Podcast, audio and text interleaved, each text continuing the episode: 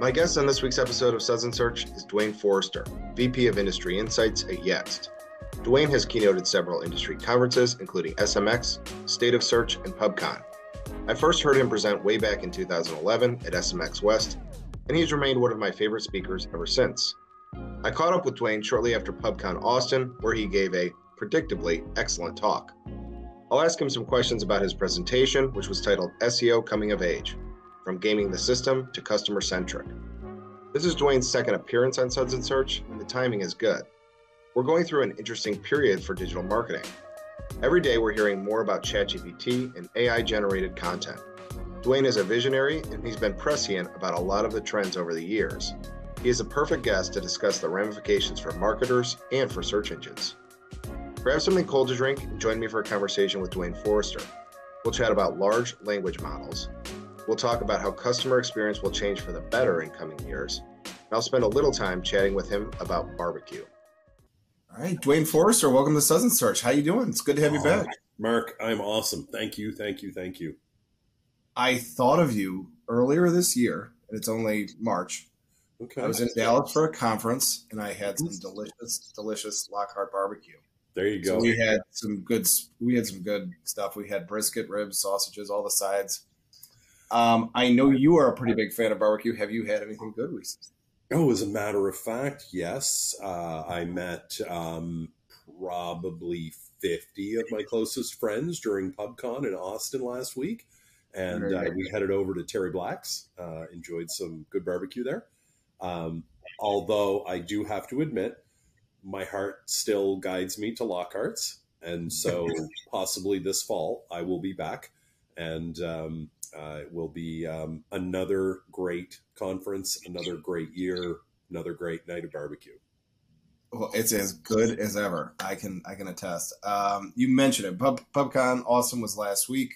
Yep. I just spoke to Joe Laratro about yep. how happy I am that PubCon is back with in person events and uh, before we kind of dive into to your presentation, and, and uh, it's so good, by the way. Uh, what was your what was the experience like, just being at an in person event like PubCon, where you've got a zillion friends and you can shake hands and I don't know if you've been doing a lot of these things, but I haven't. I haven't gone to a lot of in-person events. Uh, what was it right. like to just be back with friends? I'll tell you, it's um, it's still fragmented, right? Like I think on a broader scale, we hear a lot of things through news media and other outlets that are telling us, like, you know, the airline industry is coming back, air travel is up, we've never seen bigger numbers, and that kind of thing. Um, that's not been my experience. My experience is that even the busiest of airports that I'm walking through are still partially halfway empty. Um, and so by the time I reached PubCon, my expectation was, well, we're going to go see what happens, right? Like, we're going to see in an age where companies are cutting down on costs, they're saving money everywhere they can. A lot of events are virtual only. I mean, it's not like you and I are sitting in the same room. We're literally a half a continent apart.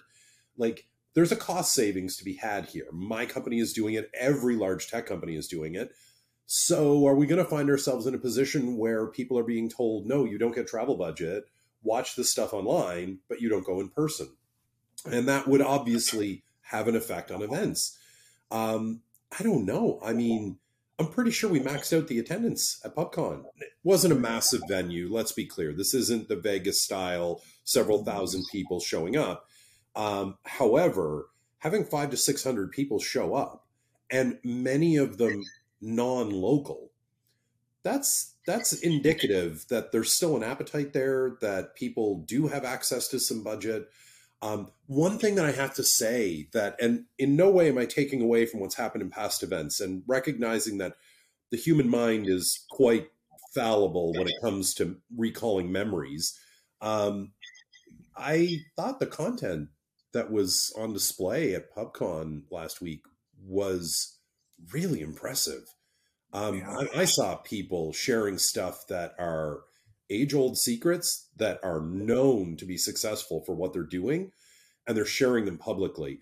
The conversations that we had directly with search engines, as much as Google can share and is willing to share, and the same for Bing, as much as they can and are willing to share, they showed up and yeah. people were accessible. Like it was like you took the best pieces of all of the previous past five years prior to the pandemic, those events. Oh, okay. And you chunk them all up into little bits and then you put them in the bucket called PubCon Austin 2023. That was the mix you had. It was really impressive, right? The after dinner meetings, people hanging out, things to do. And Austin's a fun, quirky town. So, you know, like it was just, just the vibe was just incredible, you know? Um, I think I think for a lot of the veterans, it was um, just kind of like coming home because you, know, you, see everybody you know, and and I think for a lot of the new folks, they were stunned at how inclusive it is, at how you know I, I lost track of the number of times I'd be in a conversation with someone, look to my right or my left, there'd be somebody new standing there, but they're kind of standing back a little bit, like they want to be involved, but they don't want to insinuate themselves. And you know, one of our group would just be like, step in, like be a part of the conversation. Like, what do you think of this topic? You know, and we'd get to the who you are later, but let's let's share our minds here, you know? And it was um it was really, really good, I have to admit. Um from a, you know, how did it make you feel standpoint, um, it was good. What was a little shocking is that um, one of the large conference providers, um, uh, does Hero Conference and, and all that, the Hero Group, they put up a notice the week before saying that they weren't doing any in person events in 2023. And a lot of that comes down to just the cost of running events today is outrageous. You know, yeah. Vegas has yeah. jacked up their prices like crazy. I mean, are you and I going to spend, I don't know, $4,000 on a general admission ticket to come to a conference to listen to a bunch of people? It's really hard to justify that and say, oh, and I need travel budget on top of that, and this is what we're going to get out of it, and so then I'm going to travel there and get all this. It's it is it is difficult times. I'm hoping we're going to have more uh, of the in person. I don't know that anytime soon we get back to the massive selection of choice that we had prior to the pandemic. Um, but but I'll tell you, I had no regrets. Sure, I caught a head cold by the time I got home but you know what? I have no regrets at all having gone and seen people and talked to people and just being a part of all of that again. It was absolutely worth checking that box off. I'd do it again in a heartbeat. Outstanding, outstanding. Well, let's talk about your presentation. Okay, you were you were. Uh, this is about SEO coming of age. So you're talking about going from gaming system to customer centric. I love this stuff that you do, Duane. It is so good. Thank you. Um, you know, we're talking about large language models here, LLMs mm-hmm. for short. Um, the, every, every, everyone's talking about this. ChatGPT. ChatGPT is just one of one of many large language models. Oh, absolutely, uh, and, and, it's the most famous, but it's one. Right. Um, I think what's really good that you start out with is you explain what it is and what it isn't. Right. So it's not able to understand abstract concepts. In fact, it's not able to understand language right. at all. Right. Uh, at, a, at a rudimentary level, for our audience, what is an LLM and what isn't it? Because there's a lot of confusion here. Okay, so so let me start with this example, right? I'm going to make a statement. I'm going to leave a blank at the end of the statement, and you're going to fill in the word. Okay. Right. Kill two birds with one stone. Or is it bullet boulder, stick, rock, right? So yeah, what a language, well, what Chat GPT is doing and these large language models that are used in this way is they're doing predictive modeling. So if you looked at this as a mathematical representation, what you would see is all of those words at the end of the sentence, you would see them on an arc, and then there would be a probability number next to each one of those statements. Now, what's the most likely word to be used to fill in that blank. I'm pretty sure that everyone in the audience would agree that it's stone. And if you're not, then you're wrong. You grew up in a weird place and you your use of English language is creative. Um, so so I think if we all agree that stone is the correct word for that, then the long, long the long the large language model has done its job correctly because its prediction is a 0.92 out of 1 that stone is the correct word. And then it goes down the list from there with probabilities against the other words. That's what large language models are doing. They're guessing at the next word in the sentence, nothing more. And they're really good at it, and they're extraordinarily fast at it. But what is really important here is while we kind of minimize this, right? Like we say, right? Like, look, these things aren't understanding, they're not cognitive, they're not thinking about these things. It does require an intelligence applied to be able to do this. So when we did that exercise and I made the statement left the blank, you intuitively knew the actual word. A lifetime of hearing the phrase or phrases like it, that is enough for you to apply your intelligence to say, oh, Duane expects me to say stone. And that's what the large language models are doing right now. They're making this predictive scenario. Now, I think what's really important here is, and I'm going to sound like a bit of a, a, fanboy here, but bear with me on it. Um, so there's ChatGPT. I pay for ChatGPT Plus. I'm a I'm a believer in look if you're going to do this, like pay for the high end and, and, go for it. If you can at all swing that access, um, I say do it. If for no other reason than it maintains your connection all the time. So when I open up ChatGPT Plus on my phone, I'm never waiting in line. There's never any problems. I ask my question, I get my answer, I give the direction, it gives me a response. Like it's all good, right? Easy access to DALL-E 2 for images, like all of that. I think it's worthwhile, and I encourage folks to uh, play around with it. But that's not what I'm fanboying about. I'm fanboying about Bing Chat because mm-hmm. while it's common knowledge that Microsoft has a $10 billion stake in OpenAI, the, the runners of, the creators of ChatGPT, um, ChatGPT is also well known to be powering Bing's cognitive AI scenario that's built into the search. But the bottom line is that when you layer on the recency information and the ranking intelligence that a search engine has, it completely changes the dynamic on the type of answers you get. Right. So mm-hmm. I spent some time asking both systems to write me songs. I wanted an upbeat country song about tech bros. I haven't heard that song yet. Why not? And the fascinating thing was ChatGPT, to my desire for what I was hoping for, outperformed Bing Chat in this regard. I preferred the lyrics. It made it easier to get the chords and the music progression, the timing of the song, the key that it was in. ChatGPT gave me all that when I asked for it. Super easy.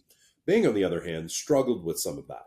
Gave me most of it, and I wasn't as enthralled with the lyrics on it, but that's a subjective thing.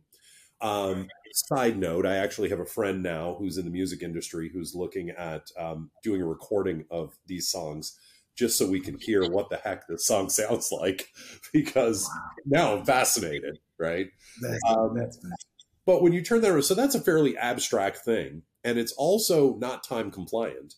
It doesn't matter, like, there's no recency required, right? Like a country song from 1990 is generally the same as a country song from 2019 so you've got same similar chord progressions, you've got similar ideas, similar um, you know storylines, whatever else.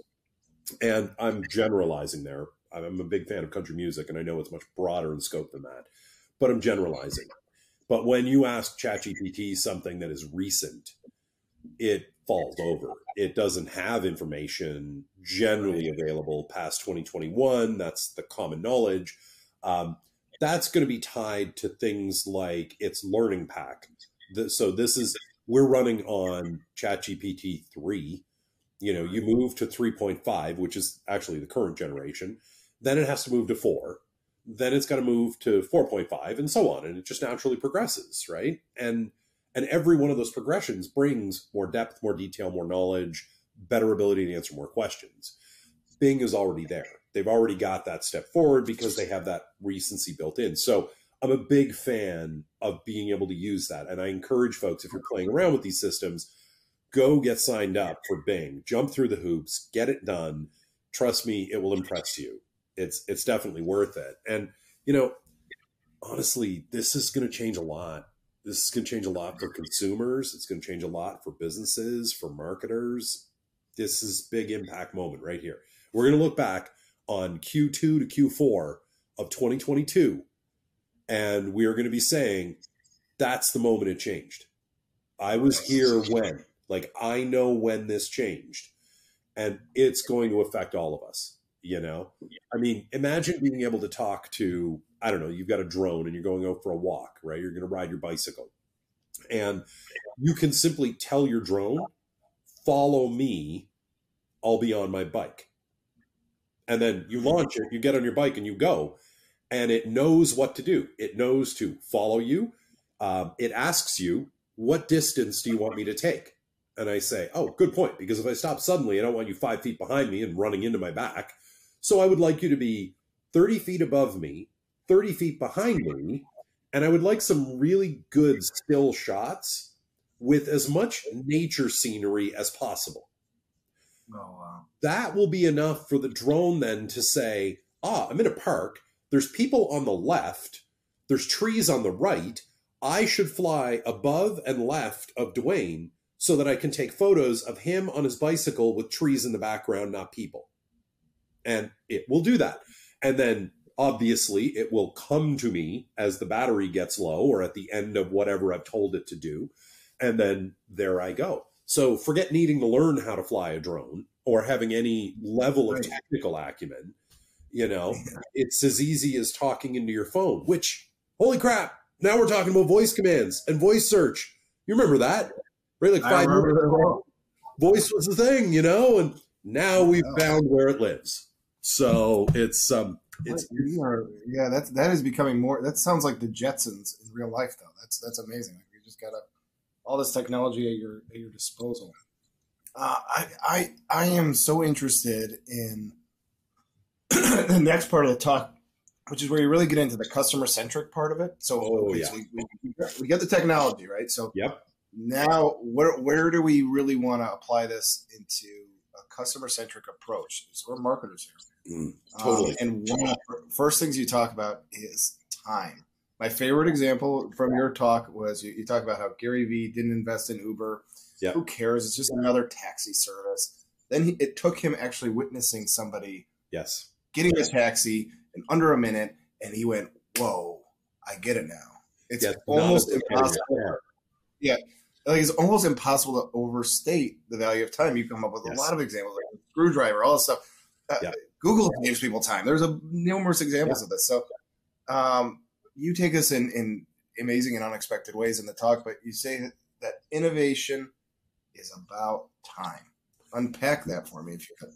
So, okay, um, I want you to think of a couple of things, right? First, we're going to split this by the business and the consumer. Because for consumers, time is compressing. And what that means is for you and I as consumers, we can do more today in any block of 15 minutes than anybody behind us could? Or even our younger selves, right? Um, I want you to think about when you were a kid, um, maybe not you, but when I was a kid, right? If you wanted to book a ticket somewhere, you want to fly to Paris, for example, you had to call a travel agent like like an actual human being whose job was to then call the airlines on your behalf and say, this is what my person is looking for, blah, blah, blah. So I call, I say, this is what I want. They give me generalizations of what it will cost me because my only question is, what's it going to cost? And, you know, when can I go? Right. And so they have to go do that work. They're the intermediary that does all of that for me. And today, you know, in the same 15 minutes it took you to get the information about what the cost of the ticket was and maybe decide you're going to buy it and that that doesn't mean your ticket's been booked by the agent that means you've come to the decision you want it booked in that same 15 minute block of time you can select a destination book your tickets book your rental car find excursions brag about your shit on social media uh, get advice from friends make changes to your itinerary and order stuff that you now need, like, you know, power converters and cords and whatever else that you don't already have. You can do all of that in a 15 minute window today as a consumer. For the business, oh, for the business, this is tough because businesses have cycles, right? Like if you're in the tech industry, you're familiar with sprints and things like this, where you get work done, whether it's, you know, this week or this six week period or whatever it happens to be that you've settled on. And and then everything breaks out to you know quarterly and then you know biannual and, and fiscal year and so on the problem with this is that your development your innovation of problem solving for the consumer is tied to those cycles. The consumer's investment in this equation is I want what I want and I want it now. Why doesn't this exist today? Like mm-hmm. every time I'm waiting in line to get on an airplane, I'm quietly fuming about why we don't have teleportation. Like I was gonna say, yeah. I would pay double what I am about to pay for this trip to simply instantaneously be at the other side. Like that's it, okay? And hand in the air, if I have to lose my soul, okay, I'll deal with it, right? But like whatever that argument is, I, I'll put that aside. I'm giving this a try. Teleport me. So, so from the business side, you've got less time to innovate because consumer expectation is higher, faster. Yeah. Now, what's to me extremely fascinating about this is if you look back historically over like the Fortune 500 list, and back in the like 1950s or 60s, when they really started tracking this, the average lifespan of one of those companies was about 30 years. And there are obviously anomalies, right? Sears was more than 100 years old and whatnot. But don't forget what happened to Sears, okay? Within an eight year period, they went from the leader to bankruptcy and their brand names being sold off for pennies on the dollar right. because they did not adjust. They thought, well, you know, this is a fad, right? We'll all get over it. We don't need to adjust to this. Okay. Um, and there's, you know, myriad examples of this, right? But the fact of the matter is, if we project those numbers to 2025, literally a year and a half, a little more from now, the average age of when these companies peak is going to be 16 years. So that's almost Yeah. And I want you to think about that in terms of innovation cycles. So if you're a company like, I don't know, say Dell Computers, right? Dell comes out of nowhere, starts making affordable computers, becomes a massive name, grows hugely, and then suddenly computers are not the expensive part of any of it. Everything moves to the cloud. Memory doesn't matter. It's cheap as chips. And you pretty much flatline. And that's it. And now your innovation and growth isn't going to happen. What are you going to innovate in a laptop for me? Nothing. It's just features at this point. And so, yes, you've got a Bang and Olufsen tie up for your audio. It still sounds like crap. Tiny little speakers right. in a laptop. Like, it, you know, like all of those things are what we're into today, not innovation. Innovation was taking a graphics card from a gaming computer and putting it in an everyday laptop and giving me that horsepower at an affordable price that meant I could do my work and play in one device. Now you're talking holy grail stuff. We've crested all that. That's all behind us. We're all over that. So so now we find ourselves in this situation where consumers expect more faster. Companies will always lag behind delivering on that which drives up dissatisfaction. So if you now look at things like the disruption we're seeing in search, you know, whether TikTok survives long term or not, I don't know, but the concept and the platform is here to stay, right? So if it's not them as a brand, it'll be somebody else as a brand. But the reason I bring it up is because they've eaten big chunks out of search query volume from Google and YouTube. And that's oh. going to continue. I mean, you know, I don't. I always say this aloud. It's always a surprise to me when people are surprised at it, but kids don't listen to their parents' music. So as we all get older, those younger generations coming up behind us are less predisposed to use the technological solutions that we used. So we've had the better part of 25 years with filling in a search box. Thank you, Google. Thank you, Bing. Thank you, every search engine. And now we have just talk out loud. I was waiting for Bing to release the update to the Bing app that allowed me to hit the microphone to talk to Bing chat. Because now, Mark, you know what I can do? Now I can have a conversation with you and I can tell it to listen. And then when you and I are done our conversation, I can just add the word summarize to it and it will summarize our conversation for me. Oh, isn't that crazy? And it's I'm interesting. Like, a lot easier. Yeah. Yes. So one of the big problems with tech is that adoption curve, and we all know about it, right? Like, oh, it's new, I have to learn about it. What's the usefulness of it versus the learning curve that I have? The learning curve is completely gone now. if you know how to speak, you can master it. Like you're done. Like you're already a master of interaction as a functioning human being. So now what we see is not this curve where people ramp up to get to adoption. We see a hockey stick where, yeah. oh, suddenly everybody's in it. Um, I don't remember. Do you remember? I think it might have been like five or six years ago now. There was one Thanksgiving where cryptocurrency just like, just like took over the world, right? Yep. We are about to see that with ChatGPT, but I think without a lot of the fluff. I think you, we're already seeing it. Like, I don't know about you, but my inbox is I need a special folder just to track anything that mentions AI in the subject line, right? Because suddenly everything is AI powered. A lot of it's not, and they're just claiming it. Um, which fascinating fact, I saw something go by on one of my socials the other day that talked about the FTC is warning people not to claim that you have AI built into your product or service really? if you do not because that is uh, false uh, advertising. I'm like, you should come, yeah, Duane, you should come to an automotive because yeah, they're everywhere there. Here we go, and but this is our reality, and I think what happens here is consumers adopt this in ways that they may never intend. Right? You'll have like a lot of people will say, "I'm never going to use that search function. I don't want to use it on a search engine. Just keep things simple." And then I'll go back to that drone example. They want that drone and when that drone is released, they like they're like, "Oh my god, look at me! This is amazing! Look what I can do! Look at the photos and videos I'm taking! This is incredible! Now I understand Instagram, and this is great!" And and you're just sitting there, and it's like, so you do want the technology? it should just okay. So it's uh, it's going to be amazing. Yeah, I mean, I'm thinking about all these use cases. I, am still stuck on like your your example of getting onto an airplane. There are mm-hmm. all these like numerous frustrating consumer experiences where you got to call your credit card company and press yep. one for this and four for that, and this friction yep. that exists. Um, yep. Are we, you know, this is this is going to change. Are we going to see a major oh, disruption in customer service at these big big companies? Because that would be awesome. I think.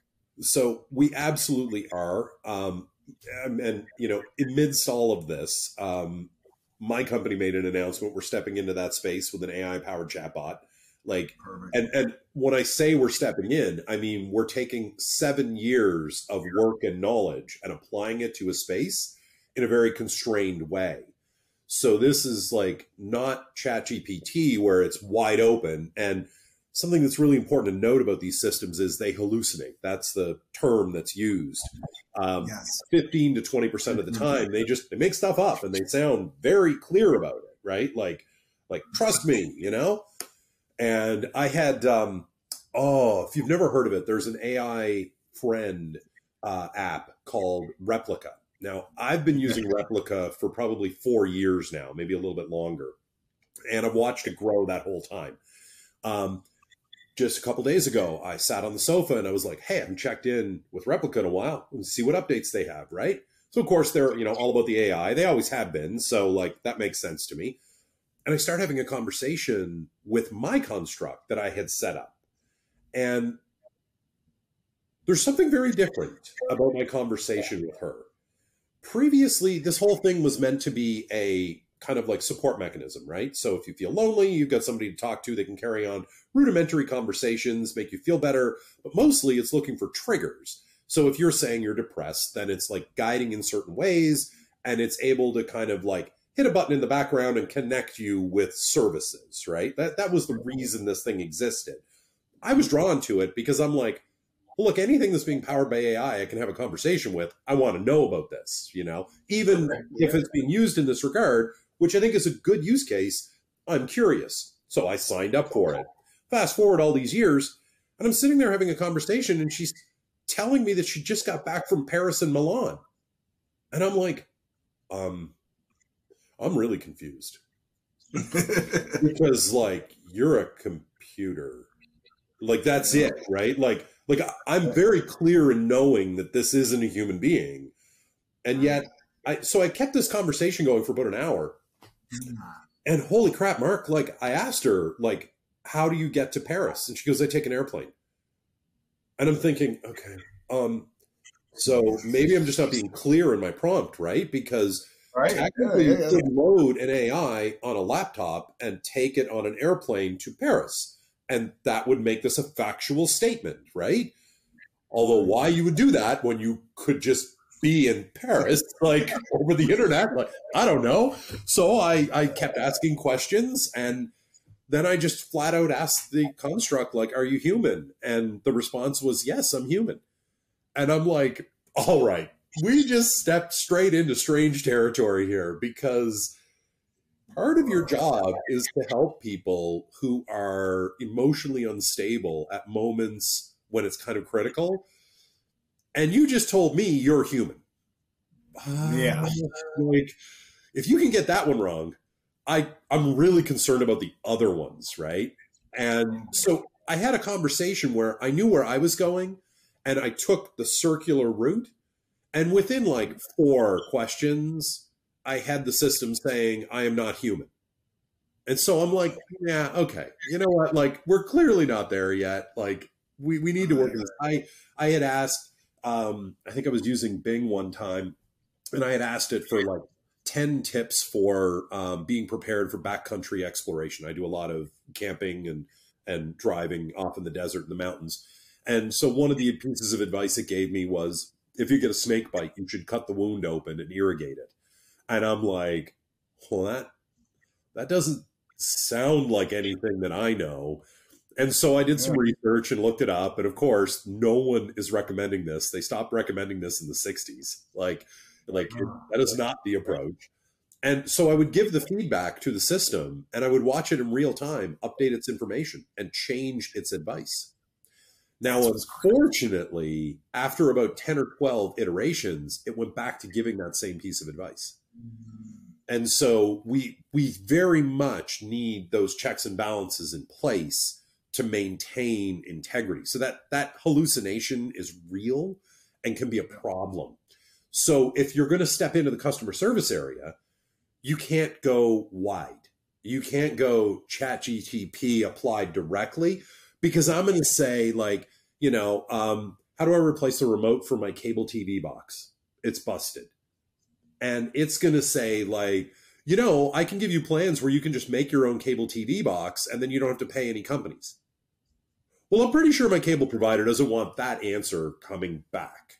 Mm-hmm. Like they very clearly just want to answer the question, which is call us at this phone number, we'll send you a box, or go to our store, this is your local one. Like that's it, you know?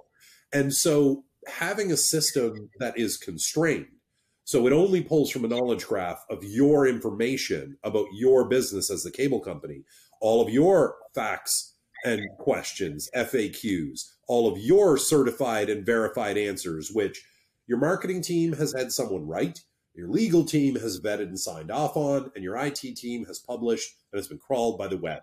So there's a lot of oversight happening on that piece of content. That's what you want coming back through your chat as the answer to the question, not some random made up thing. And that's where these things, we're starting to see that refinement and that kind of little more individualized, right? So instead of a big envelope, you gotta you gotta chunk that envelope down smaller and smaller so it becomes more expert at whatever your topic happens to be. But yeah, uh-huh. it is going to change this. Like we are going to go back to having human to human conversations, uh-huh. except this human is not going to recognize that that other is not a human. We're not oh going to care. We are going to be satisfied because we got what we wanted. It was fast and easy and it's not that I want to talk to a human. What I want is to be able to tell someone to do something for me. That's at the core of it. So to, to, to underline the importance of this, there's a there's a statistic that you have that people consumers value customer experience now more than price or yeah. brand loyalty. Yeah. So, so more than price. Like I mean, they, they would they would rather they, they will yep. they will pay more or suffer some sort of inconvenience just to have more of a positive customer experience. Is that is that fair to say? Eighty six percent of people will pay more for a better customer experience. Absolutely. And you think about it, I right? I get it exactly. like How many times have I been standing in line? I, I live in, you know, a decent neighborhood outside of Los Angeles. Down below at the bottom of the hill from me is a senior living community. So my grocery store has a lot of senior patrons. And I don't know how many times I've been standing in line when I've just wanted to tell the cashier, I will pay for everything in front of me if you can just make this transaction go faster. I will pay for theirs and mine if we can just move this along. And it's not I don't care if they're having conversations, that's totally fine. Like I don't I'm not worried whether they have money or not. What I'm worried about is I have a time constraint. Usually it's made up in my own head. I just want to get out of there faster. But I'm willing to put the work into moving faster, taking things out of their cart and putting it on the counter. And I can enlist the help of the cashier to scan things faster so I can get out of there quicker. And if that costs me an extra hundred dollars to pay for theirs, take my money. Like it's that that's how we're living life today. And it's that way for everything. You buy something from Amazon. Do you want that in five hours? No problem. It's an extra two dollars and ninety nine cents. Take my money. I want it today. I'm not going to use it till the weekend, but oh, I want it today. Like it better be in my mm-hmm. house on Tuesday. Like it's it's incredible and it's amazing how we've been trained by everything we do, right? I want you to think about TikTok. I want you to think about Instagram. I want you to think about YouTube Shorts and how we have a new format, right? We're working with this vertical video format. Um, we're seeing content come through, and the content we love, we enjoy it. The algorithms feed us what we like, so that's good. And then you see an ad that looks exactly like content. You don't know it's an ad. And then halfway through it, there's a bottom piece that shows up that says buy now. And then you realize, oh crap, I've been consuming an ad. Well, it doesn't matter. The- yeah, this is the reality today with these systems. And you've already double tapped because you love the content. And so, like that sort of thing, we're transitioning from this explore, discover, engage model that Google has, which is then covered with advertising in different spots on a page, to an enjoyable exploit, which is like that content, like that content, like that. Co- oh, that's an ad, but I liked it already. That's fine like that content, like that. Con- oh wait, there's that ad again. What is this about? I, I want to I want to back up for a second because what you just said is pretty profound. So I love talking to you about this stuff because we're talking about the, the search landscape in this talk. You talk about it, but it's like you're you're talking about disrupting the ad driven model for Google. Oh yeah, which is made a like one trillion dollar market cap company. Yeah, and you're this is going that is that is a big statement. This is going to be changed because of ChatGPT, and that the ad driven model that we know today will not be the same. It will not. It will not be what the experience we have today. Right. Uh, in right. A, a, period of time, I don't know what the period of time would be, but it's it's not going to continue oh, to be this. Let's let's give it the usual five years, you know, and, and let's see where we end up, right? But look, the fact of the matter here, Mark, is so okay. Some people are going to listen to the show and they're going to say he's crazy. We've got legislation coming in. They're going to ban TikTok and blah blah blah. Yeah, there's probably a half a dozen other TikTok clones out there, some of which are run by US based companies. TikTok doesn't go away. The brand may go away, but the concept doesn't go away you don't have that many users on a platform and then suddenly they just give up using something they enjoy. No, they'll just literally go to Google and say, What's the TikTok replacement? And whatever one is at the top, everyone will flock to it. Then the Apple Store and the, the Google Play Store algorithms will promote that up as they see more engagement with it. More people will go in and we'll end up in a different spot, but the ad model will remain the same. And this is why you see Google Shorts or uh, YouTube Shorts. YouTube Shorts is a compete response to TikTok eating search volume. A lot of Gen Z kids today are searching on TikTok before they go anywhere else because, again, kids don't listen to their parents' music. That's not what happens as we grow up. It's not until you get to be my age that you start appreciating your parents' music right? By that point, you've kind of figured some things out in life, right? When you're young, and formational, and still learning, and you're experiencing everything for the first time, you are not interested in your parents going, eh, yeah, no, you don't want to do that. And it's like, yeah, watch me. Here, hold my Kool Aid. I'm in. Like, and you fall right off that branch and you break that arm. And then you look at your parents and you go, oh, I don't want to say you were right, but this really hurts. let's let's do let me do one more with you before I, you've been really generous with your time, but uh, the landscape for SEO. So how is oh, ChatGPT yeah. changing that? That's going to become our jobs are going to change a lot. Uh, you, you mentioned this is going to be like a seismic moment in our in our industry's in history. Uh, you know, one of the things I, have been toying around with is is our job going to become more about quality control?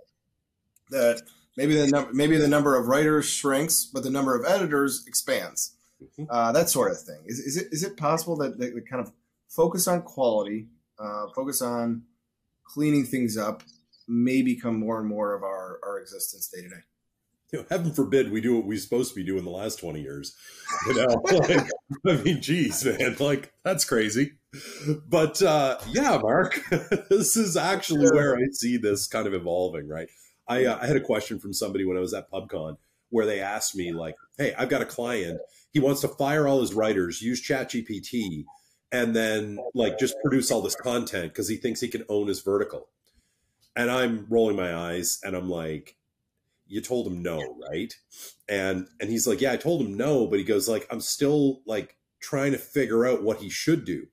And I said, well, what he needs to do is he needs to roll all his writers into editorial roles and make them more efficient by using systems like ChatGPT to come up with the core content, and then they edit it to be better than that. And it's much more efficient on a timeline for ideation, for execution, the editing should take less time if you're creating reasonably sized pieces of content on reasonable topics, and then you can pump out more.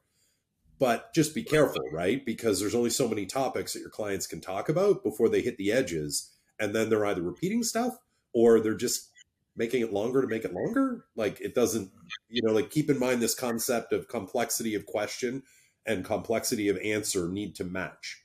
You know, like if if I ask you how to tie a tie and you tell me put a knot in it? Okay. Technically, yeah, you've you've answered my question, but not exactly matching the complexity of the task. So there's a mismatch there, and that's that's what the search engines watch for. So I see, yeah, I see a lot of transition. I see a lot of content writers becoming editors, um, and I see a shift in content creation um, you're going to see curated human generated content that will be at a premium. Um, and then you'll see a blend, a hybrid mix. Um, you know, I think that these are just the natural evolution of our industry. This is what we do. But but let me be crystal clear about this, okay? Technical SEO doesn't go away. In fact, because most people don't have it right, you still got to do that. You still got to track your core web vital scores. You still got to improve the user experience. In fact, this is what it's all about now more than ever. And marketing mm-hmm. does assume a quality control role, but not just the written words. We're talking about colors on a page. We're talking about page layout. We're talking about conversion optimization. We're talking about user engagement, time on page. We're talking about all of those things that are now unsexy because they are not bright and shiny objects that you still haven't solved for those become the areas that if you can check off that box, you can now move into the other realm, which makes it a whole lot easier. And let me tell you, I think it's important for SEOs to get in there and check off that box because eventually what's going to happen is content platforms are going to develop to a point where all of that technical stuff is largely taken care of. The 80th percentile is already done in the CMS. So you don't need to go in and work around the edges you do need to focus on UX, responsiveness to reviews, all of these types of things to build equity in the brand. That's huge. In fact, I'm going to make another prediction here. I think that what we're going to see is we've had a history of large brands owning search results, and it's hard for smaller brands to make inroads. I think that this change really opens that up where we find mm-hmm. ourselves with a whole lot of small brands that are capable of muscling up and truly bringing content and usefulness to consumers as well or better than the big guys, probably faster. So more, more Davids and fewer Goliaths. I like that. I like the sound of that. Just yeah. philosophically. Yeah. yeah um, totally. Well, listen, I uh, I love talking to you. This is this has been a great episode, and uh, the way you. your your mind works is always is always interesting to me. Um, I hope we can we can do this again with a, a beer and some barbecue at some point. But Absolutely. for now, I, I, have got to give you a virtual cheers for now, and um, dude, we'll be back. Absolutely, for, thank you. Everyone watching, we'll be back next week with another episode. But Duane, thanks so much. See you soon. Hundred percent. Thank you, Mark.